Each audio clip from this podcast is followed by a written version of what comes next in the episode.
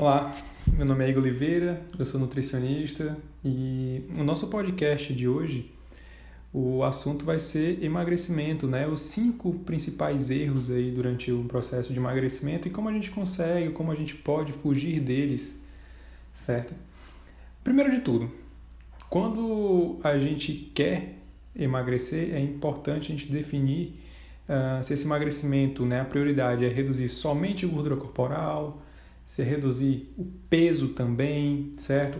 Ganhar volume muscular, né? melhorando essa composição corporal e tudo isso vai fazer parte de um planejamento que ele é muito individual para cada um de nós, né? para cada paciente, que vai fazer parte de um planejamento entre médico, nutricionista, educador físico e aí nós temos uma equipe multidisciplinar para isso, tá? Porém, quando nós pensamos no emagrecimento como, como um fator determinante para essa melhora de saúde e qualidade de vida, existem cinco erros que fazem com que a maioria das pessoas parem de emagrecer ou não consigam ou desistam do processo.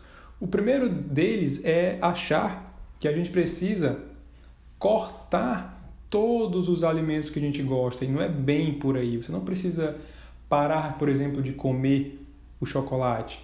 Não precisa, por exemplo, parar de sair ou de comer no restaurante. Porém, tudo isso precisa ser planejado. Dá para incluir o chocolate até diariamente? Sim, para algumas pessoas sim, para outras talvez não, certo? Então, você não precisa parar de comer, até porque o comer um alimento que faz parte da sua vida, ou que faz parte da sua infância, ou que faz parte de uma questão mesmo é, afetiva, também é uma forma de prazer e também é uma forma de recompensa.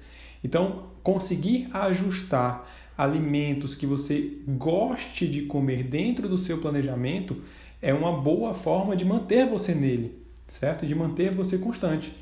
Então, o primeiro erro é tentar ou cortar tudo que de tudo que você gosta de comer, tá?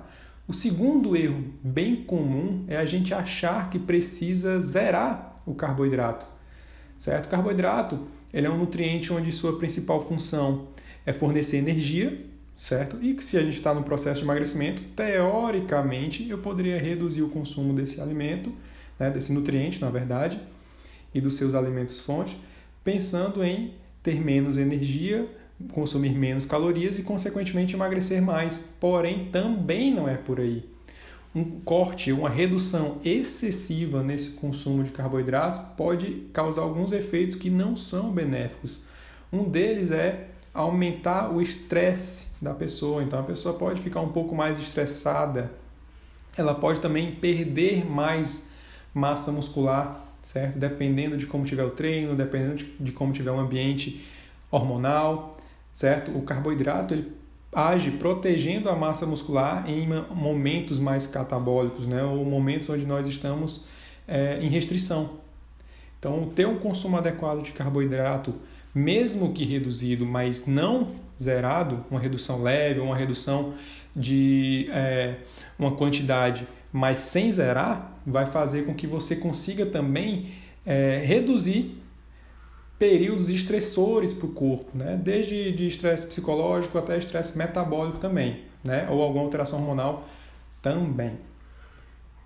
O terceiro ponto, ou o terceiro erro que boa parte das pessoas cometem é não fazer atividade física. A atividade física ela é essencial durante um processo de emagrecimento ou até mesmo de é, melhora da composição corporal, hipertrofia, ela é fundamental para tudo, tudo. Todas as pessoas, independente da idade, certo? Independente da, da, da composição corporal, devem fazer atividade física. Claro, sempre bem orientado, sempre adaptado para a sua realidade, mas devem fazer sim atividade física.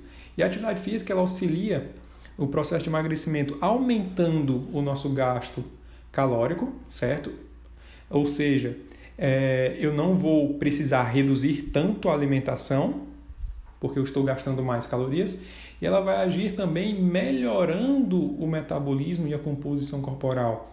Melhorando como? Aumentando a sensibilidade a alguns hormônios, aumentando a capacidade do corpo de queimar, né, de oxidar gordura corporal, certo? E consequentemente acelerando o processo de emagrecimento e acelerando o metabolismo, tá bom? Então façam atividade física. Atividade física é obrigatória no processo de emagrecimento quando a gente pensa na qualidade desse emagrecimento, certo? Para você não ficar flácido, para você não é, estagnar tão rápido, certo? Para esse emagrecimento realmente ser eficiente. O quarto ponto é você passar fome. A fome é um termômetro muito importante durante um processo de emagrecimento. Pensa comigo. Hoje a sua fome é X. Será que você consegue controlá-la? Se a resposta for sim, imagina se durante um processo de emagrecimento a sua fome estando, né, passar a ser duas vezes maior do que ela é hoje. Será que a gente vai conseguir fazer esse controle? Será que a gente vai conseguir não comer? Então, trabalhar estratégias alimentares que vão fazer com que você tenha menos fome é fundamental. Eu gosto muito, por exemplo, de aumentar o consumo proteico durante uma, uma dieta de emagrecimento. Pelo menos quatro, três, quatro refeições com bastante proteína, uma quantidade adequada para aquela pessoa, certo? Então, tudo isso bem individualizado. Uh, aumentar o consumo de fibras, então, frutas, vegetais, um volume combinado ali de salada no almoço, frutas nos lanches junto com alguma outra fibra, como um farelo de aveia, certo? Alguma semente, como linhaça, chia, podem melhorar a sua saciedade. E, consequentemente, menos fome é um, é um, um, um sinal de que o, o emagrecimento pode estar sendo mais efetivo, certo? Por quê? Porque se você não está com fome, a tendência de você furar ou de você comer em excesso ela é menor. Então, passar fome nunca é um bom é, jogo durante um processo de emagrecimento. E o último ponto, ele é tão importante quanto todos os outros, né? Porém, eu daria uma, uma importância muito maior que é a base. Você não está em déficit calórico. Para você emagrecer, você precisa estar em déficit calórico, certo? Esse é o ponto. E aí eu vou trazer aqui a, uh, uma ideia de um paciente, por exemplo, que já emagreceu uma, uma certa quantidade de peso e ele estagnou, chegou num platô. O platô, ele basicamente só é atingido quando a gente não está mais conseguindo é, aplicar um déficit calórico, seja porque ele não está fazendo atividade física suficiente, seja porque a alimentação chegou no limite, já foi reduzido ao máximo que para aquela pessoa é suportável a questão de fome, a questão de estímulo é, metabólico e a gente precisa fazer algumas adaptações. O que vocês acham que é mais fácil, o que, é, que seria melhor pra, para vocês?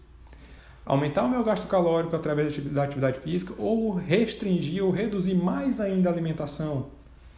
Na minha opinião, como nutricionista, a primeira opção é mais é, viável, é mais positiva. A gente aumentar o nível de atividade física, aumentar a frequência, aumentar o volume com a orientação do profissional da educação física, vai fazer com que você aumente o gasto calórico e melhore ainda mais as adaptações metabólicas do corpo, certo? E, consequentemente, isso vai evitar que nós tenhamos que reduzir mais a alimentação e acabar correndo o risco de ter mais fome e voltar para o nosso quarto erro, para o nosso quarto ponto, certo? Então, esses são cinco pontos, quando nós pensamos no emagrecimento, que deve, devem ser muito observados. São cinco erros que nós não devemos cometer, tá bom? Esse é o, a, a mensagem de hoje. Essa é a mensagem, essa ideia que eu gostaria de passar para vocês hoje. E até a próxima.